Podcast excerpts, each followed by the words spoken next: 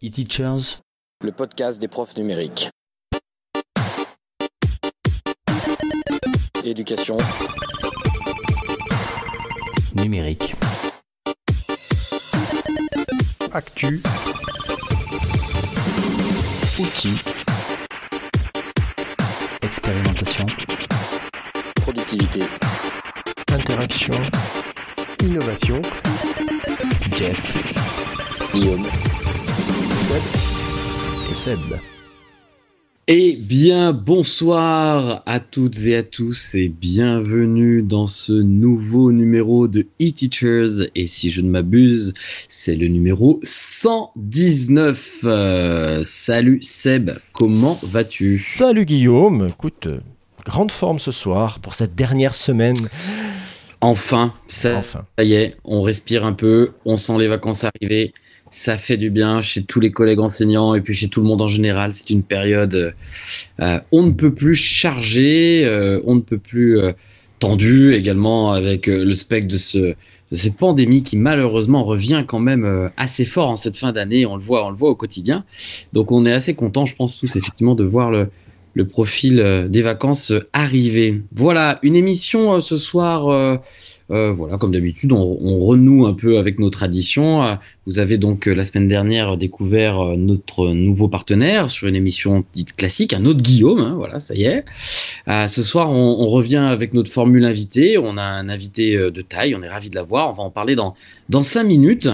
Et avant ça, peut-être quelques quelques retours. On a eu un retour de la team Ludens, puisque Jeff nous avait parlé de Semper Ludens, donc ils nous ont remercié de les avoir mentionnés et euh, bah, même si euh, ils nous précisent qu'ils en sont à leur début, on, leur avait, on avait été euh, bien fans de ce qu'on avait pu trouver sur leur site. Les copains de chez Nipédu nous ont bien sûr nous ont fait une euh, comment dirais-je un Champs-Élysées euh, dans la mention. Je trouverais pas mieux pour, pour le dire.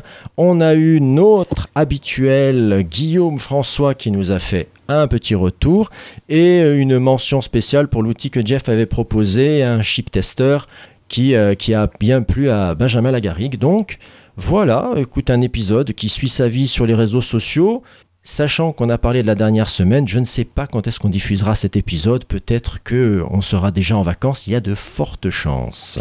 Très bien, n'hésitez pas encore. hein, les retours, c'est euh, c'est pas tellement pour euh, euh, pour pour pour dire coucou, on a des retours, mais c'est vrai que ça nous fait du bien en fait d'avoir vos avis, d'avoir votre ressenti. On, on le répète encore et toujours au bout du 119e épisode, mais ce podcast est totalement amateur et totalement euh, une initiative personnelle qui va bien au-delà de nos, nos professions, même si c'est fortement lié à tout ça. Et euh, on est ravi de continuer à le faire pour vous quand on a des retours de gens qui justement trouvent ça utile, intéressant, et, et on le fait uniquement pour ça. Voilà. Euh, quoi d'autre? Des petites choses à nous, des petits retours à nous faire sur euh, des petites choses, Seb ou pas? Peut-être sur un salon qui a eu lieu il n'y a pas si Voilà. longtemps et auquel, ben, pour une fois, pour la première fois, j'ai pu me, rendre. Alors le, mercredi 24 novembre, euh, ben, j'étais euh, sur les trottoirs parisiens, direction la porte de Versailles. Alors j'avais un beau grand sac avec mon PC parce que ben, j'a- j'avais un, un atelier à assurer, euh, un micro dont vous n'entendrez rien puisque comme j'avais oublié la bonnette, ben, euh, il était un peu inutilisable. Et puis j'avais bien sûr mon éternel iPad avec le programme de l'événement Educatec Educatis surligné dans les différents points d'intérêt que j'avais pu y trouver. Alors j'arrive dans le salon, c'est grand, il y a des stands bah, qui passent difficilement inaperçus vu leur taille, et au milieu de la multitude de boutiques, j'ai trouvé un lieu rassérénant. Et ce lieu, c'était le carrefour de l'innovation, et dont la proposition m'a plu parce qu'elle se détachait pas mal de l'ensemble. Alors pour tout dire, j'étais venu avec une envie. Alors celle, euh, l'envie qui m'accompagne là quand je vais sur un salon édu, c'est rencontrer des gens. Bon, l'occasion euh, faisait était, était trop belle pour pouvoir rencontrer des gens comme notre invité de ce soir, ou bien alors Nathalie, ou bien des professionnels, euh, c'est-à-dire pardon, c'est-à-dire des professionnels en fait avec qui j'ai pu mener des projets.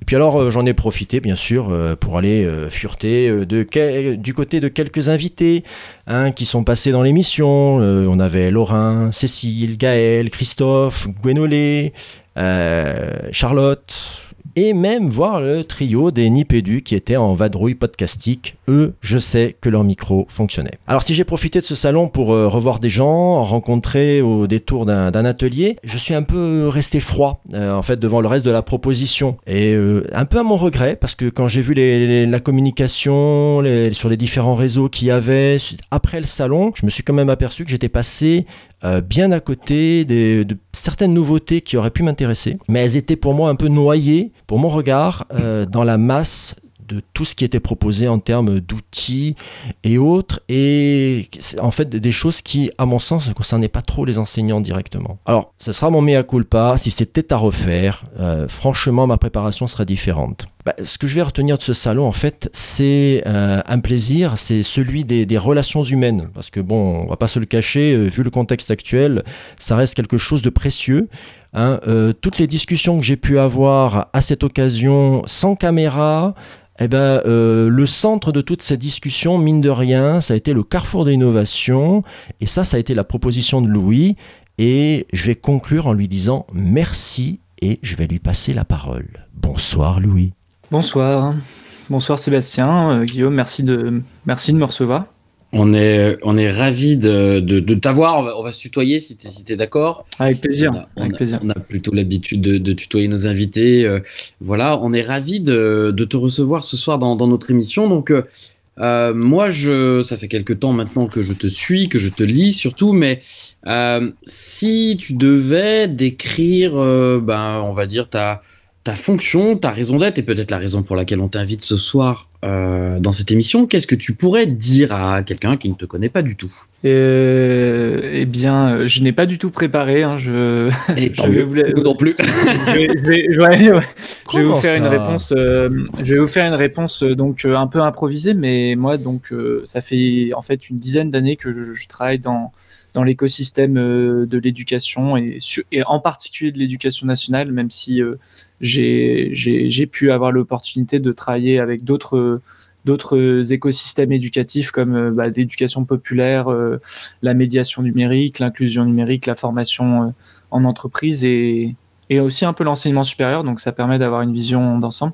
J'ai eu un parcours euh, un peu particulier pour arriver, arriver là, puisque j'ai commencé par une euh, école de commerce, moi. Donc je viens euh, à la base de, la, de, de ce qu'on appelle aujourd'hui la EdTech, puisque la première entreprise pour laquelle j'ai travaillé euh, était, une, euh, était un site qui existe encore, hein, qui s'appelle Mad Mags, et qui permet, de, de- voilà, qui permet de créer des magazines.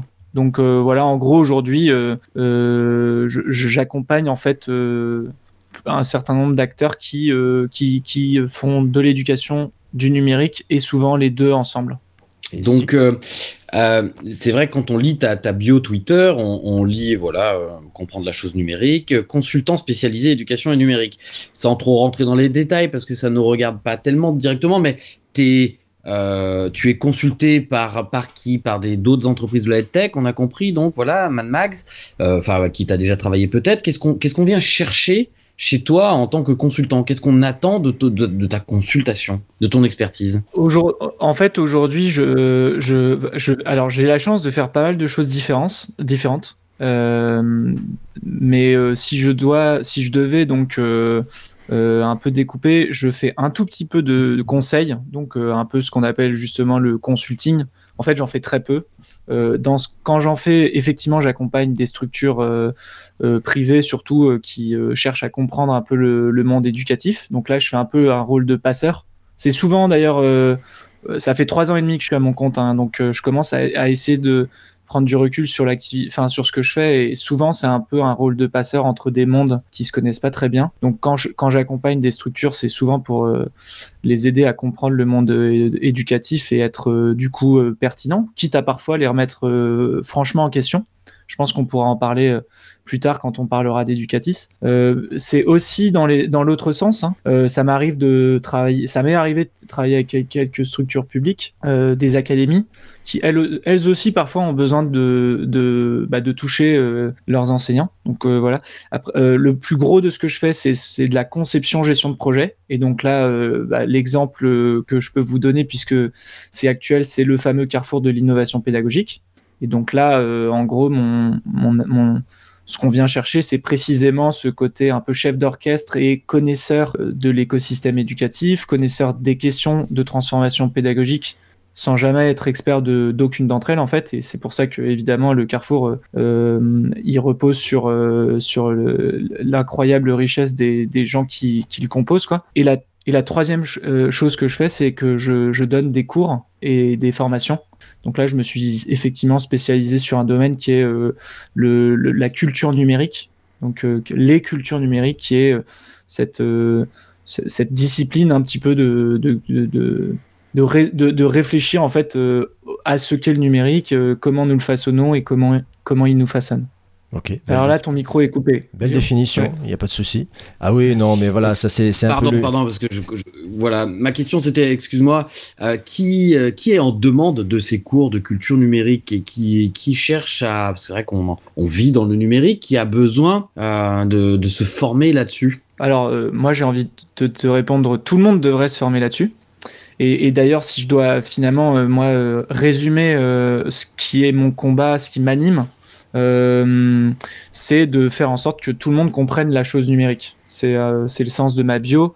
Euh, même si euh, sur certaines choses que je fais, c'est un petit peu euh, un pas de côté, globalement, je pense que tout le monde, euh, on, a, on a un gros problème aujourd'hui de, de, de décalage entre l'immersion dans laquelle on est dans un monde euh, ultra numérique et, de, et en voie de numérisation croissante et euh, une incompréhension des enjeux euh, euh, politiques, euh, sociaux, euh, économiques euh, dans lesquels euh, que, que, que cette numérisation représente. Euh, donc pour moi, il faut euh, absolument éduquer au numérique. Alors moi, je donne des cours dans quelques écoles de- d'enseignement supérieur. Je fais des formations souvent de formateurs. Donc j'ai déjà formé des enseignants, j'ai formé des salariés d'associations qui font de l'éducation numérique dans un cadre périscolaire ou d'éducation populaire. Voilà. Donc là, là encore, c'est c'est pas le gros de mon activité parce que je fais plein de choses différentes. Mais mais euh, euh, il y a énormément d'acteurs hein, dans cet écosystème. Donc chacun euh, a son importance. hein. Moi, par exemple, je fais assez peu de de formation ou d'accompagnement en direct des publics, puisque là, pour le coup, justement, il y a les enseignants et il y a beaucoup de gens dans les associations. En général, moi, je suis plutôt en formation de formateur ou formation d'enseignant. D'accord. Est-ce que dans le ça va, euh, dans ce que tu viens de nous dire, est-ce que ton blog, sur lequel tu, tu- tu fais des articles euh, sacrément euh, intéressants, est dans le même sens de ce que tu viens de nous dire, c'est-à-dire éduquer à la chose numérique? Oui, oui, totalement. J'ai recommencé à écrire au moment où, où j'ai eu le temps donc d'écrire et de me mettre et, et- donc et au moment où je me suis mis à mon compte. Et euh, j'ai recommencé à écrire euh, des articles, on va dire, un peu plus réflexifs au moment où j'ai préparé mes cours. Précisément, la préparation de mes cours de culture numérique a été pour moi un gros tournant euh, bah, voilà, de prise de recul, de réflexion et puis, un gros tournant intellectuel, hein, puisque ça a été un moment où j'ai pu beaucoup lire. Et donc, depuis, bah, je continue de lire et je continue de, bah, réfléchir. Et donc, le, blog est un peu le carnet de, de, de, de, cette réflexion qui, donc, comme vous l'aurez vu, a, a- un peu, marche un peu sur deux pattes qui souvent euh, se, se rapprochent. D'un côté, euh, la question du, du, du, du numérique et sa place dans la société, et de l'autre, l'éducation et euh, sa transformation. Et donc, souvent, les deux sujets en même temps. Quoi. La place du numérique dans l'éducation. Exactement le genre de, de sujet à même de nous intéresser. Pour les euh, fidèles auditeurs, euh, vous aurez reconnu que nous en avions, nous avions parlé d'un des articles de, de Tout à Louis fait.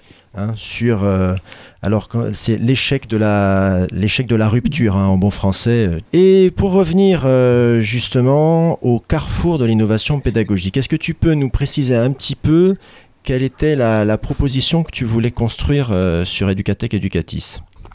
Euh, oui. Euh, donc en fait, euh, c'est la troisième année, donc euh, la troisième édition du Carrefour de l'innovation pédagogique. Là, là, là-dessus, donc je, je suis prestataire du, du, salon. Donc c'est, une demande qui est, qui est venue du salon d'avoir un espace d'innovation.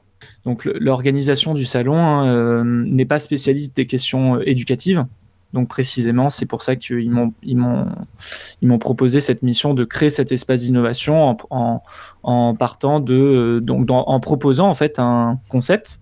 Et donc euh, à l'époque, donc c'était il y a quatre ans maintenant, euh, j'avais déjà quelques idées de ce que j'avais en tête pour l'espace, mais j'ai quand même fait un sondage. J'ai sondé de mémoire une petite centaine d'enseignants pour leur demander ce qui leur manquait sur Educatis, ou en tout cas sur des salons comme Educatis, même si euh, le salon Educatis est un peu unique euh, en son genre, puisque c'est le seul salon national du- d'une telle ampleur, c'est un salon aussi opéré par une entreprise privée, donc c'est vrai que de toute façon il était un peu à part. Et en fait, euh, il ressortait un certain nombre de choses qui paraissent maintenant un peu évidentes quand on, quand on sait ce qu'est devenu le Carrefour, mais c'était que les enseignants avaient besoin de lieux qui ne soient pas des espaces commerciaux, qui soient un espace où euh, bah, finalement on présente, euh, on présente des pratiques, on, on fasse des retours d'expérience, etc. Il y avait un, besoin de, de parler, de, de- entre pairs aussi. Il n'y avait pas le même, euh, à l'époque en tout cas, le même niveau d'investissement dans les collectifs, mais on sentait qu'il y avait déjà voilà ce, ce côté qui était très important. Et donc on a, je, parle au pluriel puisque c'est une aventure collective, le Carrefour. On a donc créé cet espace qui, voulait justement faire un peu tout ça. Il voulait être un espace non commercial, donc c'est-à-dire que il y a bien sûr euh, sur l'espace du mobilier, il y a des écrans, il y a des tablettes, et parfois euh, les enseignants qui viennent présenter euh, leurs pratiques et faire des transferts de pratiques parlent d'outils hein, qui pour certains sont payants. Mais en tout cas, c'est pas l'intention première. L'intention première, c'est un transfert de pratiques pédagogiques. Ensuite, c'est un espace entre, en- entre praticiens, donc entre enseignants ou en tout cas entre personnes euh, qui pratiquent euh, et qui font des transferts entre pairs. C'est très important. Et euh, je dirais peut-être juste pour conclure sur ce- cette partie-là, que hum, ce qui était important aussi sur cet espace, c'est de ne pas être technocentré, ou en tout cas en l'occurrence numérico-centré. Pour ma part, je pense que c'est dommage, c'est toujours dommage euh, d'être technocentré sur des salons euh, autour de l'éducation. Je pense que c'est, euh, je, je pense personnellement qu'on devrait faire des salons de l'innovation pédagogique ou de la transformation pédagogique qui laissent une place au rôle qu'on donne aux technologies, mais qui, à mon avis, est, enfin, je pense que c'est d'abord la transformation pédagogique qui est le sujet, Alors, et ensuite les technologies. Bon, moi je suis le, trublion du groupe, j'adore poser des, questions un peu polémiques et tout ça, et je suis ravi que tu abordes ce sujet, t'as pas idée à quel point tu, me fais plaisir. Euh, moi ça fait euh, un peu plus de 15 ans que, j'enseigne et euh, à peu près autant de temps que je suis formateur sur le numérique en, appliqué aux langues vivantes, on appelait même pas ça le numérique ou le digital, on parlait de TIS, de technologie de l'information et de la communication. Ce que je veux dire c'est que, est-ce que finalement, pour me faire l'avocat du diable, parce que je, suis, je souscris complètement à ce discours en disant qu'il faudrait qu'on se techno-décentre, si je peux utiliser ce néologisme. Euh, Est-ce que finalement, c'est pas aussi là le, le, le, le, le, lit ou en tout cas le, le savoir-faire finalement de ces entreprises de la tech Parce que justement, euh, eux ne sont pas spécialistes euh, des pratiques pédagogiques en classe. Ils ne sont là peut-être que pour penser des outils qui pourront être mis en œuvre ensuite par, euh, par, des, euh, par des praticiens. Et moi, ce qui me fait un peu peur dans ce salon, c'est que justement, j'ai un peu l'impression que ça reste avant tout un salon de l'outil et qu'on y parle finalement assez peu de pratiques pédagogiques. Et c'est pour ça que je trouve ton, ton, ton positionnement assez intéressant parce que pour le coup, toi, tu n'as pas proprement parler de carrière d'enseignement, d'enseignant, je veux dire, euh, comme on l'entend hein, auprès d'enfants, de publics jeunes, comme finalement ce qui représente la plupart des, euh, des personnes auxquelles on s'adresse dans ce podcast. Tu, tu formes, tu enseignes, comme tu dis, de la F2F. Euh, et finalement, tu es un des rares que je connaisse qui ait cette réflexion, qui essaye d'aller au-delà de l'outil, tout en n'ayant pas toi-même un background euh, comme nous on peut l'être, euh, en ayant eu des classes, en ayant des classes au quotidien. Donc, euh, est-ce que tu penses que c'est faisable d'arriver à avoir des salons avec des investisseurs quand même, enfin des, entreprises privées qui vont pas vendre de matériel et d'outils pour penser uniquement des pratiques pédagogiques. Est-ce que c'est une équation qui est euh, résolvable? Alors c'est compliqué euh, parce que un salon ça coûte cher Euh, donc il y a une contrainte économique. Il y a, il, existe des temps de rencontres pédagogiques. Alors j'ai en tête les journées de l'innovation pédagogique. j'ai, il y a, il y a eu beaucoup de d'événements organisés par des ateliers canopés. Alors voilà. Après ça évolue un petit peu en fonction des, en fonction des, des, des moments et en fonction un peu des stratégies aussi des acteurs. Mais en tout cas, je, peux te répondre euh, là-dessus sur le fait que euh, euh, il y a aussi l'événement Infine qui a été installé par le réseau Canopé, même s'il a été lancé en contexte pandémique et entre donc pour par transparence j'ai aussi contribué à Infine hein, donc ouais Sébastien dit que lui aussi donc voilà j'ai bon il y, a eu le contexte pandémique qui a forcé à une, un, événement totalement euh, hybride et très numérique quand même, donc ça ça n'a pas été facile. Mais en tout cas, je peux te répondre euh, très clairement sur le fait que un, un, événement, là c'est un salon, mais globalement tout événement, il y a une il y a quand même une équation complexe parce que il faut à la fois déjà euh, financer, ça coûte cher, un lieu, louer un lieu, euh, faire se déplacer des personnes euh, quand il faut les déplacer, etc. Et après, il y a une deuxième partie d'équation euh, complexe, c'est d'arriver d'une certaine manière à, à, créer l'adéquation entre l'offre, c'est-à-dire qu'est-ce qu'on fait pendant cet événement, qu'est-ce qu'on propose, et la demande, qui vient à ce, cet événement. Et tu peux très rapidement te viander parce que tu as une super offre, c'est-à-dire tu as, fait une journée d'animation géniale, mais en fait personne ne vient. Et j'ai vu euh, ce genre d'événement. Ou à l'inverse, euh, euh, alors j'ai rarement vu l'inverse, pour être honnête, c'est-à-dire plein de gens qui viennent pour finalement être très déçus. Donc en fait, je dirais plutôt qu'il y a une contrainte économique et il y a une difficulté à simplement en fait faire venir le public enseignant. Et là-dessus, en fait, c'est aussi parce que la réalité, c'est que le public enseignant, bon là, je vais aussi moi direct rentrer dans des sujets qui fâchent et qui sont hyper polémiques, mais mais effectivement, le public enseignant, on sait bien qu'il n'a pas assez de temps de formation. Et donc, euh, quand il vient sur, voilà, et quand il vient sur ces événements, il vient sur son temps bénévole. Et donc, euh, voilà, c'est très délicat euh, d'arriver à faire tout ça. Typiquement, un salon comme Educatec Educatis, je sais plus comment tu as fait toi. C'était quand même sur un week-end, c'était à cheval sur un week-end au moins, il me semble. Non, pas du tout. C'était mercredi, jeudi et vendredi. Et voilà, donc moi souvent on en parle et les gens nous disent, mais les gars, qui y va quoi? À part si t'es Justement, moi je vois bien dans, nos Dan, dans nos DRAN maintenant à Lyon, bah, je crois que tu es de Lyon aussi Louis, hein. euh, euh, voilà, il y a une personne, deux personnes qui a accrédité pour y aller, et ce sont de toute façon déjà des formateurs au numérique, déjà qui sont acquis à la cause, qui vont devoir faire redescendre ensuite en académie, qui ne le font pas forcément pour plein de raisons. Enfin, euh, on est encore loin, je trouve, de cette idée de massification des usages numériques dont moi j'entends parler depuis que je forme à ça en disant les gars c'est pas pour les géo trouve tout euh, de l'ordinateur et il faut que ça, s'ouvre à tout le monde. Donc c'est vrai que rien que de faire des salons en semaine comme ça avec euh, des mastodontes de la tech, je me dis qui vient d'autre? Et est-ce qu'on est-ce s'adresse vraiment aux personnes qui vont ensuite pouvoir euh, les utiliser?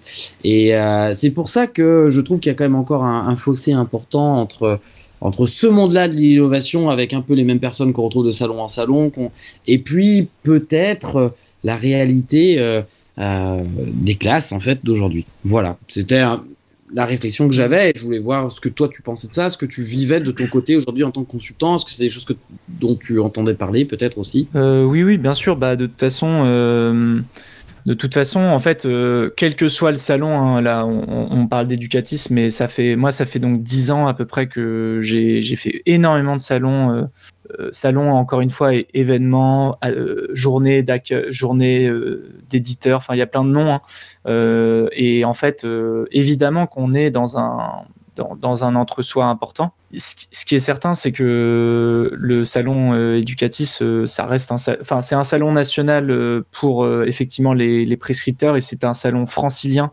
pour les enseignants. Il y a quand même un gros public d'enseignants qui vient au salon, qui vient d'Île-de-France. Alors après, euh, évidemment, euh, c'est euh, c'est effectivement un, public. c'est pas un public qui vient là par hasard. Il faut déjà qu'il ait eu l'info. voilà. Donc là-dessus, on est totalement d'accord. là-dessus, je dirais deux choses. La première, c'est que, à mon sens, si on commence à parler plus de transformation pédagogique et moins de numérique, je pense que ça peut décloisonner justement et un peu moins créer cette sorte d'entre-soi euh, où finalement ne viendraient que des enseignants qui ont un intérêt déjà prononcé pour le numérique. voilà, donc c'est pour ça que je parlais de ça au début et que le carrefour de l'innovation pédagogique s'appelle le carrefour de l'innovation pédagogique et pas le carrefour de, du numérique ou éducatif. Ou, tout à fait. Voilà. Mm. Et ça a été un choix hein, euh, clair, même si euh, bien sûr que les deux sont entremêlés. Et après, euh, là-dessus, on, bah, on, revient sur un sujet qui est compliqué. Hein, et je dis pas d'ailleurs qu'il est simple, hein, mais c'est que en fait, moi, je, je pense qu'il faut absolument, il faut absolument reconnaître ces temps de, de, de rencontres informelles entre pairs, de formation entre pairs comme étant de la formation des enseignants et donc une partie euh, voilà de, la réseau enfin une partie de solution c'est évidemment de, de, de, donner ordre de mission aux, enseignants euh, au moins localisés c'est-à-dire que idéalement il faudrait des, des salons euh, un petit peu partout en France et des ordres de mission parce que et, là là vous voyez je vais faire un peu un, retour au livre de Justin Reich qui est une de mes claques intellectuelles de l'année, hein. c'est que en fait, ce qui fait la transformation pédagogique, c'est ni le numérique ni euh, l'institution, c'est les, c'est les collectifs d'enseignants en fait. Évidemment. Et donc lui, lui, ce qu'il dit en gros dans son livre, et moi je, je plus sois totalement, euh, c'est qu'il faut, euh, en fait, si on veut vraiment une transformation pédagogique accompagnée d'une transformation numérique, en fait, il faut donner il faut laisser ce, enfin, il faut donner de la, de, la marge de manœuvre, des temps de rencontre, euh, euh, des temps de formation pour tous ces collectifs d'enseignants, sachant qu'après, évidemment, il y en a qui sont des têtes de pont et qui après euh, font relais, quoi. Mais de toute façon, c'est Justin Reich, il a absolument raison là-dessus. Idem, hein, c'est quelqu'un que qui qui ouais auquel je, je, souscris beaucoup de ses idées et de toute façon, je le vois bien aussi, quand on propose des formations en ce qui me concerne, intitulé numérique, euh, on avait un peu toujours les mêmes personnes qui venaient. À, bout d'un certain temps, et quelques années, moi j'ai dit il n'y a plus besoin d'intituler des formations numériques parce que le numérique fait partie de l'outil de tout le monde. Donc ces formations, elles doivent rester sur des thématiques qui nous concernent, en langue vivante, la compréhension orale, peu importe. Et quand les gens venaient et qu'ils arrivaient dans une salle avec des ordinateurs et qu'on leur expliquait que ben, aujourd'hui en 2020, oui, euh, parler de compréhension orale, ça passe par du podcast de la veille de plein de choses. Et ah, mais non, mais moi, je veux pas faire de formation numérique. Et voilà. Et ça en dit long, en fait, sur, euh, euh, comme de, tout, de toutes parts, en fait, on a du mal à fédérer, en fait. encore une fois, là encore, un bel exemple de gap qui, qui se crée souvent entre des gens qui veulent revenir à des pratiques soi-disant plus traditionnelles et soi-disant plus efficaces, contraire à d'autres qui voudraient, seraient des ayatollahs du keyboard et qui ne penseraient qu'à qu'à faire euh, du numérique en oubliant l'outil scripteur ou je ne sais quelle bêtise encore, comme si l'entre-deux n'était pas, n'était pas possible.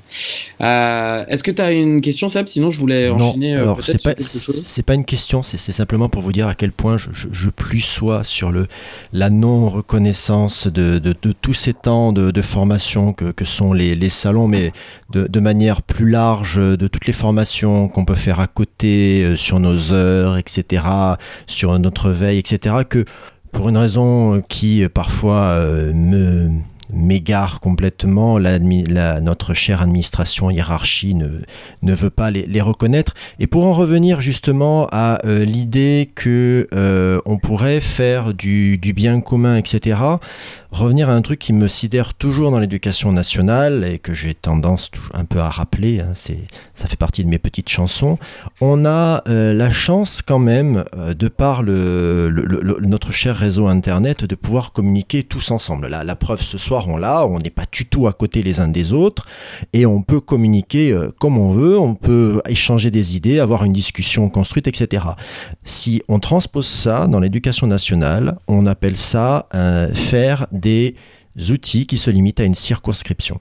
Voilà, à chaque fois, euh, on, a, on a encore un, morcellement, etc. Au lieu de faire, je sais pas, j'aurais vraiment rêvé. Alors on va me dire, oui, mais tu as des contre-exemples, tu as pris Mabor par exemple, tu vois, c'est sur toute la France, etc. Mais j'aurais vraiment rêvé qu'on ouvre les vannes au niveau de l'éducation nationale et qu'on se dise, ben, euh, faisons des groupes. Moi, je sais pas si j'avais envie d'aller bosser avec un, avec un collègue picard ou un collègue breton, de pouvoir le faire, euh, d'aller, de revoir un peu mes collègues en Corse, voir comment ça avance. Mais j'aurais rêver tout ça. Et euh, on, parlait justement du, problème des ordres de mission. euh, J'en ai même discuté avec. J'étais sur le salon, j'ai croisé Christophe Gilgère. C'est son année sur les teachers, Christophe. Et il me disait, mais c'est- ahurissant que. euh, ce que je disais, ben moi j'ai fait un- une autorisation d'absence, tu sais, avec la. Voilà. Il me fait, mais on n'est pas absent là. Là, personne n'est absent, on est bien d'accord. On est tous là présents dans un salon, on prend sur notre temps, sur notre énergie, etc., pour faire quelque chose que la hiérarchie, bon là c'est moi qui en rajoute, la hiérarchie ne permet pas, ne propose pas. Et ça c'est euh, vraiment, euh, c'est euh, vraiment dommage. Et quand, quand tu reparles de, de- pédagogie, Louis, tu parlais de pédagogie, c'est vraiment dans l'idée de ce que j'ai retrouvé dans, dans l'espace du carrefour, c'est-à-dire un lieu qui permet. Voilà, c'est quelque chose qui permet la discussion, qui permet, tu as envie d'apporter quelque chose, tu peux le faire. Et ça, par contre, euh, on te demandait rien, euh, on te demandait pas quelque chose, un droit d'entrée pour faire ça. Non, on te disait simplement, si tu as quelque chose à apporter, tu peux venir, il y a l'accueil, assieds-toi, discute. euh, et j'ai rencontré des gens que je connaissais uniquement par écran, mais j'ai rencontré des gens que je connaissais pas du tout, ni David Adam. hein. Et, euh, et, et voilà, donc euh, c'était pas ma question, non, mais c'était pour aller dans votre, dans votre sens et pousser mon habituelle complainte sur euh, le morcellement de l'éducation nationale. Je voulais te poser une question, Louis, toi qui du coup interviens de l'extérieur un peu auprès d'enseignants, auprès...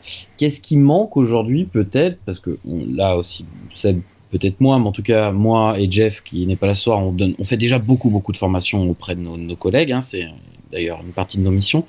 Qu'est-ce qui, qu'est-ce qui manque justement que tu apportes peut-être? C'est la connaissance de cette culture du numérique ou alors qu'est-ce qu'on pose le plus souvent comme question? Enfin, qu'est-ce que euh, par rapport à ce regard que tu as sur l'éducation, qu'est-ce qui, qu'est-ce qui est le plus flagrant ou peut-être qui t'étonne aujourd'hui dans nos pratiques euh, et qui nécessiterait vraiment une, une update, si je puis dire? Euh. Alors, juste, ouais, c'est une question euh, complexe.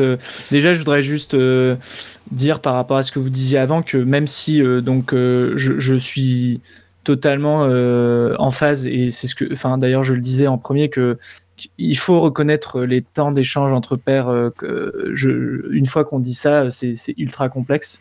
Et donc, je, je- là aussi, c'est c'est- l'intérêt d'être indépendant et de travailler, y compris avec l'institution, pour, pour bien mesurer que c'est pas euh, juste une mauvaise, une, une mauvaise, de la mauvaise volonté ou, ou de l'incompétence ou, ou tout, tout autre raccourci qu'on pourrait avoir. Évidemment qu'en Ile-de-France, si on vidait euh, les classes pour que les enseignants euh, aillent euh, discuter entre pairs, euh, ça poserait des, des- des- d'immenses problèmes, euh, en tout cas dans la forme scolaire actuelle. Et donc, c'est là qu'il y aurait sans doute matière à être euh, un peu plus créatif. Mais ce que je veux dire, c'est que c'est, bien sûr une question complexe. Après, euh, alors moi, euh, a priori, je, je prétends pas, je prétends pas vraiment avoir quelque chose à apporter sur le plan culture numérique au, monde éducatif. hein. Je, je me suis pas vraiment positionné sur ce terrain-là. Je suis plutôt euh, j'ai plutôt travaillé euh, avec euh, voilà l'éducation populaire et des associations qui accompagnent les jeunes. Donc bon après, je, suis l'évolution des programmes. Je vois ce qui est fait et, déjà j'ai envie de dire que le, les, les questions numériques évoluent tellement vite que, que, que je pense qu'il est impossible de rester à la page. Donc je pense qu'on a un- en fait, en fonction de l'éducation numérique qu'on veut faire à l'école, euh, il y a une vraie question qui se pose. Ensuite, euh, je, fais partie d'un certain nombre de personnes euh, qui pensent que l'éducation numérique doit être culturelle et pas technique. Elle doit être culturelle, elle doit être, elle doit être même politique en fait. Donc, je pense qu'on peut encore beaucoup progresser à ce niveau-là, mais ça, ça demande de la formation, puisque pour euh, pouvoir euh, enseigner euh, la culture numérique et justement ce côté transformationnel, culturel, politique, géopolitique, bah ça c'est ça demande de la formation. Et ça c'est pour le coup quelque chose que, que je fais, hein, donc je, je sais pour le faire que ça m'a demandé moi-même beaucoup de temps de formation. Et pourtant je connaissais très très bien le sujet. Et, c'est vrai que on, voit que aujourd'hui dans les programmes éducatifs on est encore on est encore un peu dans une dans une logique euh, très technique euh, du numérique et de l'informatique on apprend la programmation ce qui est déjà très bien hein. ce qui est déjà très bien. Mais je crois que c'était Benjamin Bayard qui disait qu'en fait, limite, on n'avait pas, c'était pas le plus urgent en fait d'apprendre la programmation au collège-lycée que en gros, si, aujourd'hui, si on voulait apprendre à programmer, il n'y avait pas de souci, on pouvait très bien s'y mettre. Euh, en, enfin, je veux dire, il n'y aurait pas de retard industriel euh, parce que moi, je, vois aussi, euh, bien sûr, très bien que, que, à nouveau, on se retrouve dans l'éducation numérique face aux, deux poids de l'école. Hein. D'un côté, former des citoyens, de l'autre côté, former des salariés, des futurs salariés. Hein. Donc, euh, du côté de, la balance, former des salariés, on a besoin de, développeurs, de chefs de projet. On a un, secteur en tension. Hein. Mais en même temps, je suis d'accord avec euh, Benjamin Bayard et d'autres qui diraient euh, que c'est n'est pas à l'école qu'on a besoin de répondre en urgence à, cette tension. En revanche, on a besoin à l'école de mettre le paquet sur le fait de former des citoyens de manière générale déjà, puisqu'on sait que c'est dur. Euh, l'esprit critique, enfin la, résistance, euh, enfin on le voit dans le climat politique dans lequel on est, face aux fausses informations, enfin l'éducation aux médias et l'information, c'est un sujet depuis très longtemps maintenant. Donc euh, voilà, c'est juste que maintenant on a une dimension supplémentaire qui est la dimension numérique. Et donc voilà, le, à mon avis, c'est ce qui est très difficile, ce qu'il faut muscler, c'est cette dimension culturelle et réflexive du numérique. Et est-ce que ça, c'est une question qui ne tient qu'à l'école ou est-ce que c'est une question qui euh, devrait être posée à l'ensemble de la société, comme aux parents de ces enfants? Est-ce que, est que l'école peut résoudre tout? Alors oui, tu as raison de poser euh, cette question. Euh, non, bien sûr. Enfin oui, on demande beaucoup à l'école. et sur cette question, bah, j'ai bien peur quand même que une grande partie de la réponse se trouve quand même à l'école parce qu'il y a, y a clairement aujourd'hui des, très très grosses différences de.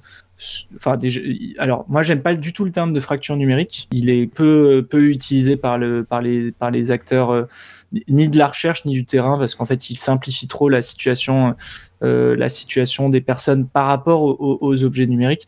Mais par contre j'aime bien euh, parler de capital numérique un peu au sens de Bourdieu et du capital social, économique, culturel, et de rajouter cette dimension de capital numérique en se disant que clairement, aujourd'hui, le capital numérique euh, est devenu euh, quelque chose de transformateur pour les gens, et que en fonction de son capital numérique, on, on, se frayait un chemin plus ou moins aisé dans certains pans de la société.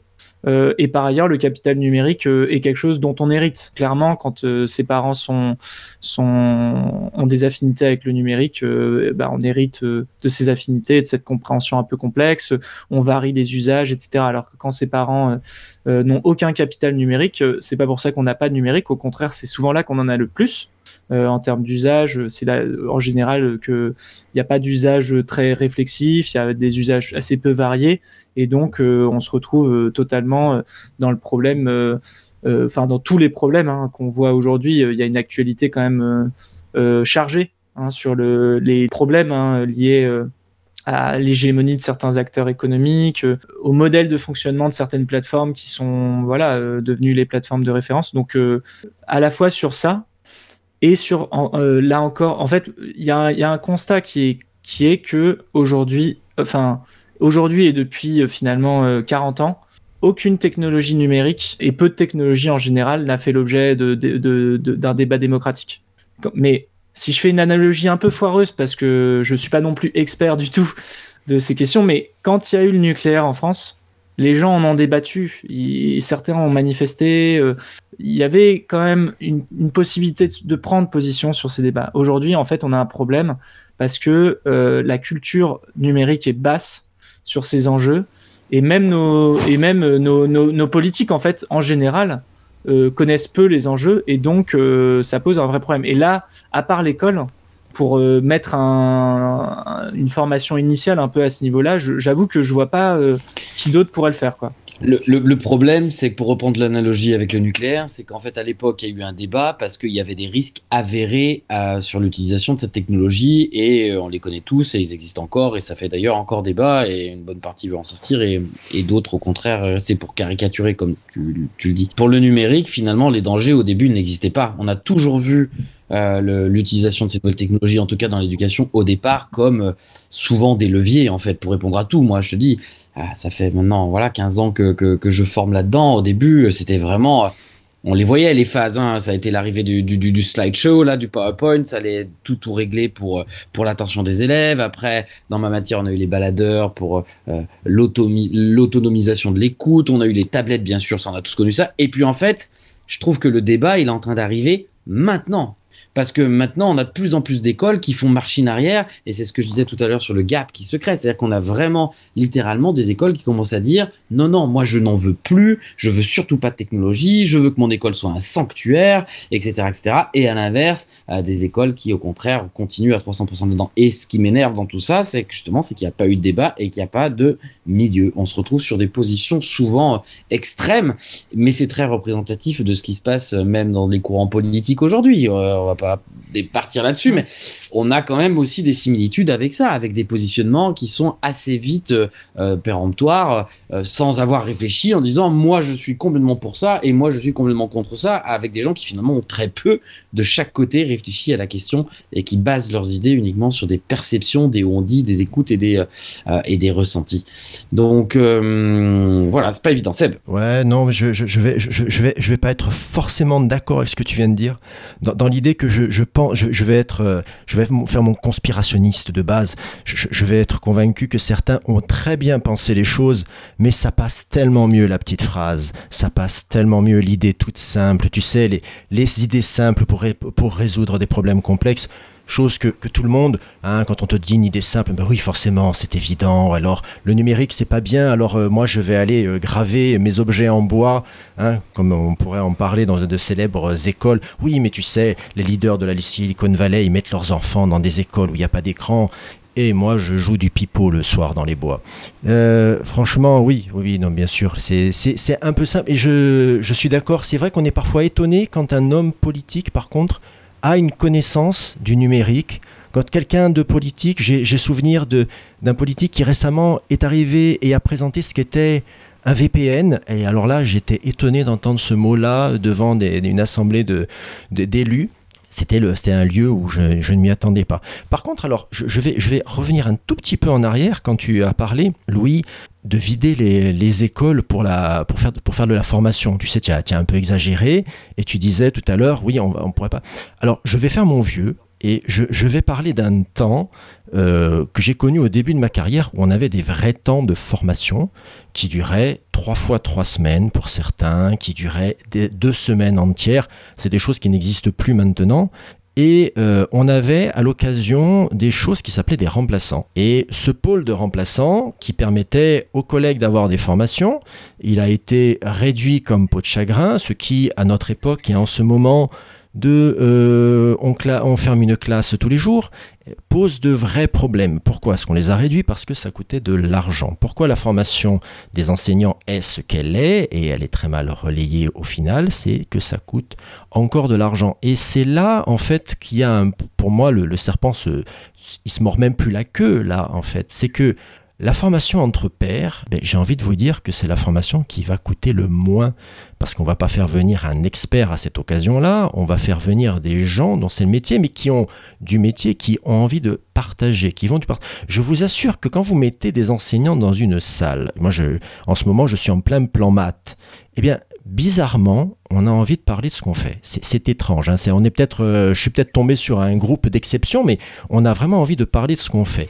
Moi, quand on me, quand quelqu'un me parle d'un marché, d'un marché de de connaissances où on prendrait à la fin de l'année ce qui a été vu dans une circo et on pourrait aller voir des collègues, etc., ça me fait penser à des salons où on va voir des, des pairs, sauf que là, le salon en question, il est tout à fait local, et là aussi, l'investissement financier de l'administration serait moindre. Donc voilà, une, petite, une petite correction euh, là-dessus. tu voulais dire quelque chose, Guillaume? Oui, je veux absolument rebondir là-dessus parce que le problème aussi, et ça peut-être euh, que Louis aura aussi un avis là-dessus ou une réflexion, on verra, euh, c'est que malheureusement, c'est exactement en tant que formateur ce que j'entends, quoi les gens ne veulent plus ça parce que pour eux, tu sais, c'est le principe du truc de dire on va en formation, vous, mettez en groupe, vous échangez et puis on fait le bilan à la fin, quoi. Et ça, c'est la caricature de la formation qu'on entend trop. Et euh, moi, le nombre de fois où j'entends encore un marché de la connaissance, bon sang, on vient pas pour ça, on vient pour entendre justement du formateur. Parce que finalement, ce que tu, ton modèle de formation que tu es en train d'expliquer, c'est l'idée du, du socio constructivisme à un certain moment, c'est que finalement, on peut tous apprendre les uns des autres sans, sans une, une présence d'un formateur trop forte, qui est plus un animateur qu'un euh, euh, qu'un modèle descendant. Et ça, je souscris quelque part. Sauf que quand on parle de formation de formateur, les gens, ils viennent quand même écouter un formateur. Et, euh, et, et moi, à chaque fois où j'ai voulu faire ce que tu as décrit, ça a foiré parce que souvent, j'en avais un ou deux qui allaient me dire et je suis pas venu là pour entendre ce que je fais avec mes collègues, j'ai pas besoin de toi pour le faire, on peut le faire sans toi. Je suis venu là pour t'écouter toi parce que a priori, si ta su- tes supérieurs ont dit tiens, Ogier il va venir faire une formation, c'est que tu avais quelque chose à apporter. Et euh, et euh, Ogier c'est mon nom de famille bien sûr. Euh, c'est vrai, vrai qu'en fait on se le dit pas. hein. Non mais tu, tu vois ce que je veux dire? Donc euh, Je vois très euh, bien que la- on a des expériences formation- différentes, en fait. Je, je comprends Mais tout je suis assez d'accord avec ce que tu dis. Je te Mais parle je moi suis- du coup en je- tant que formateur. En Mais fait. je suis d'accord aussi avec ce que tu dis, il n'y a aucun problème. En fait, je, le, le- problème de la population, euh, de, de- de la population des enseignants, euh, il n'est pas, il est pas très compliqué. hein. Tu en mets cinq dans une pièce, ils ont cinq avis différents. Oui, c'est comme ça. Après, euh, moi, si tu veux, dans l'idée que je présentais, pour, euh, pour faire un truc, c'est on a un problème de formation. Il y, y a des moments où il n'y a pas de formateur. Je- je- on, va, on va dire très clairement les choses. Il n'y a, pas de formateur parce que on a, dans, dans ma circo, par exemple, on n'a pas les moyens d'avoir un formateur, je ne sais pas moi, quel, quel, do- quel truc. Euh, donc, plutôt que de faire venir quelqu'un qui a fait une méthode, qui va la vendre, qui fait de la publicité quoi pour sa méthode, j'ai rien contre. La méthode, elle, est, elle, est sur- elle était très bien, mais elle vient faire de la pub. Donc, plutôt que de faire de la pub déguisée à ce Comme dans un salon. Quoi? Comme dans un salon. alors, est-ce que dans un... Alors, tiens, on va prendre... le- Après, je te, con- je te contredis sur le coup du salon. Parce que euh, quand, quand je vais dans un salon faire une présentation, est-ce que je vends quoi que ce soit, d'après toi? Ah toi non. Moi, non. Est-ce que j'ai acheté quoi que ce soit dans le, dans le salon? Ben non, je ne peux pas acheter des relations humaines, je ne peux pas acheter des idées, etc. Donc là, là-dessus, euh, là, là-dessus, ça tenait pas. Mais Mmh. euh, voilà, Mmh. le truc, le truc, c'est que moi, je n'ai jamais le marché de connaissances que je réclame, et des collègues, peut-être que, que ceux qui viennent, qui, qui viennent te voir, n'ont pas, euh, n'ont- n'ont pas, n'ont pas le ogier qui viennent, qui- qui- qu'ils ont envie de voir, parce qu'on leur propose un marché des connaissances. Donc, c'est problème complexe. Si, si je peux, si Euh, oui, je peux juste euh, réagir à ça, en fait, euh, on peut revenir sur l'exemple du carrefour de l'innovation pédagogique, puisque c'est un concept qui, pour le coup, euh, a bien marché dès le départ. C'était pas garanti. Et d'une part, euh, c'est un très gros travail. C'est-à-dire que moi, effectivement, je suis à l'interface. Je sais pas moi qui suis l'expert. Euh, je je, je m'entoure de, de- Il y a une soixantaine, soixantaine d'intervenants quand même euh, dans le carrefour qui viennent. Alors, et en fait, ils sont dans cet entre-deux, euh, Gui- Guillaume, euh, parce que ils viennent quand même, et Sébastien en a fait partie, ils viennent en ayant quand même préparé un déroulé, mais, mais en tout cas dans le carrefour, la, contrainte euh, pédagogique, c'est qu'en fait, ils ne doivent pas venir en- dans, dans un format transmissif raconter, euh, se contenter en tout cas de raconter ce qu'ils font de formidable.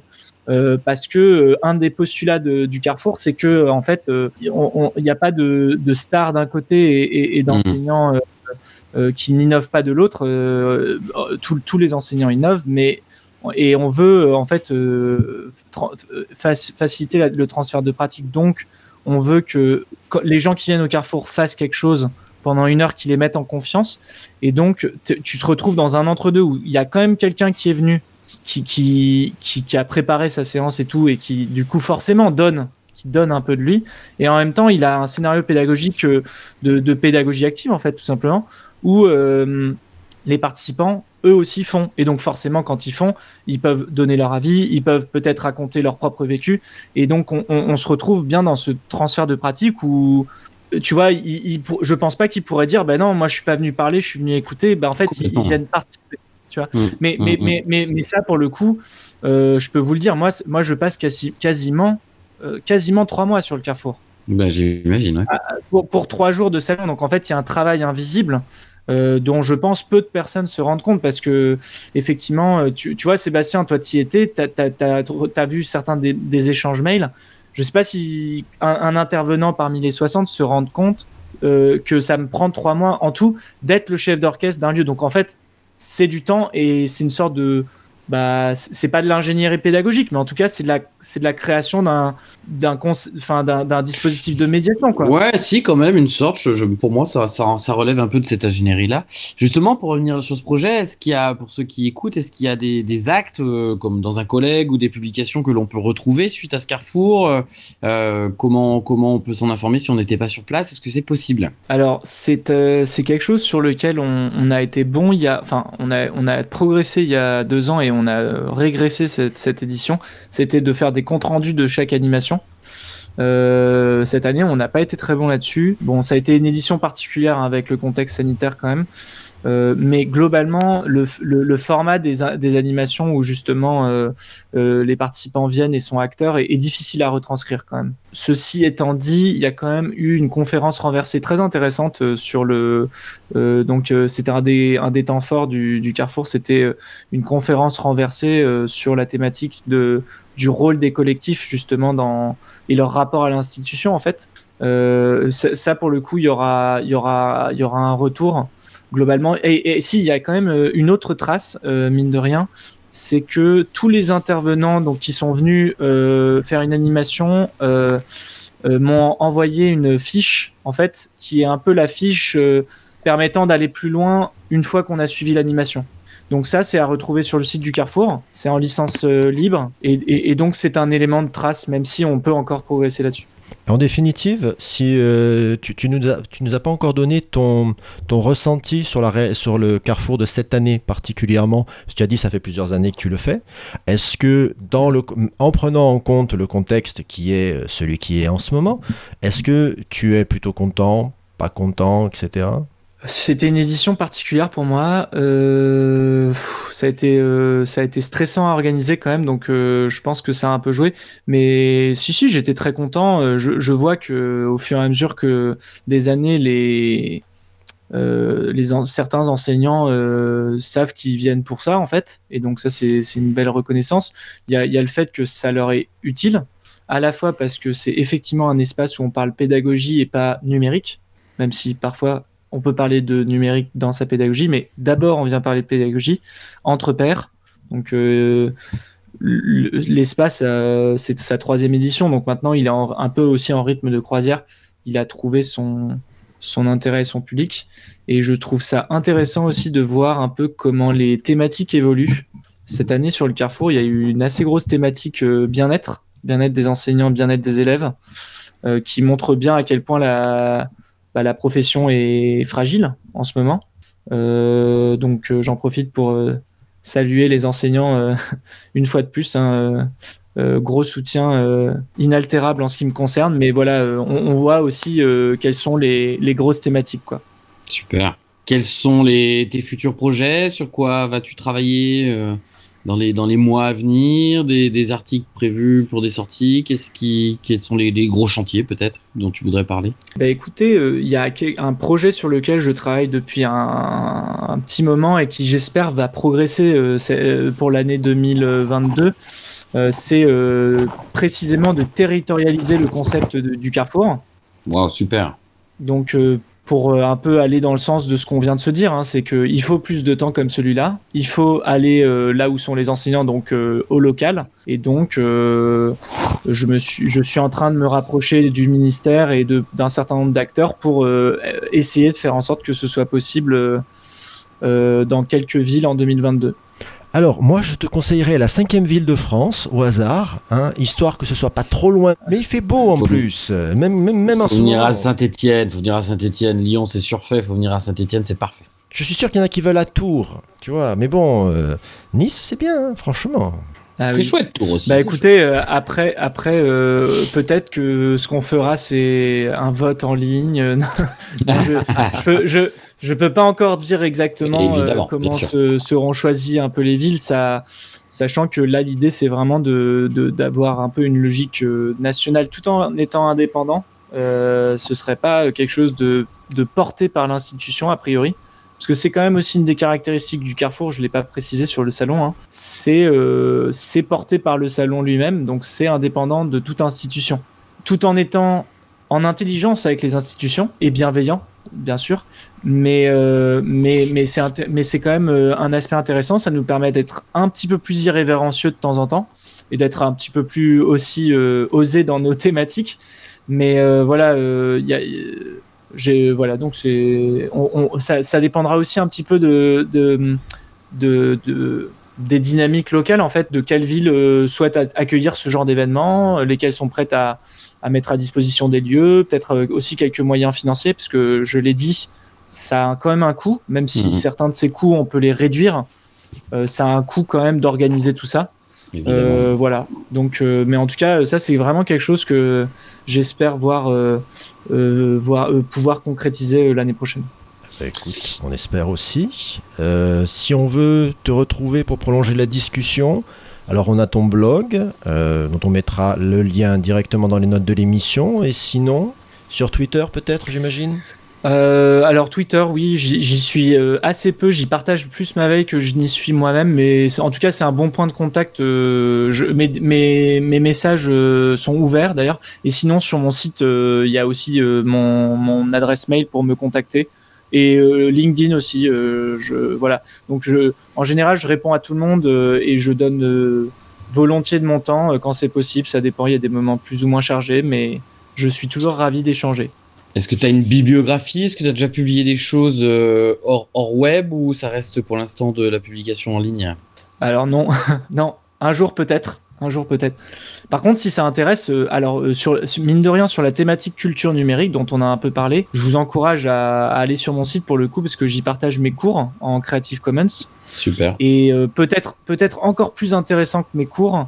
encore que les cours sont sont, inté- sont intéressants quand même pour voir la au moins la construction pédagogique, Euh, mais j'y j'y maintiens euh, une bibliographie pour le coup culture numérique et une curation de ressources.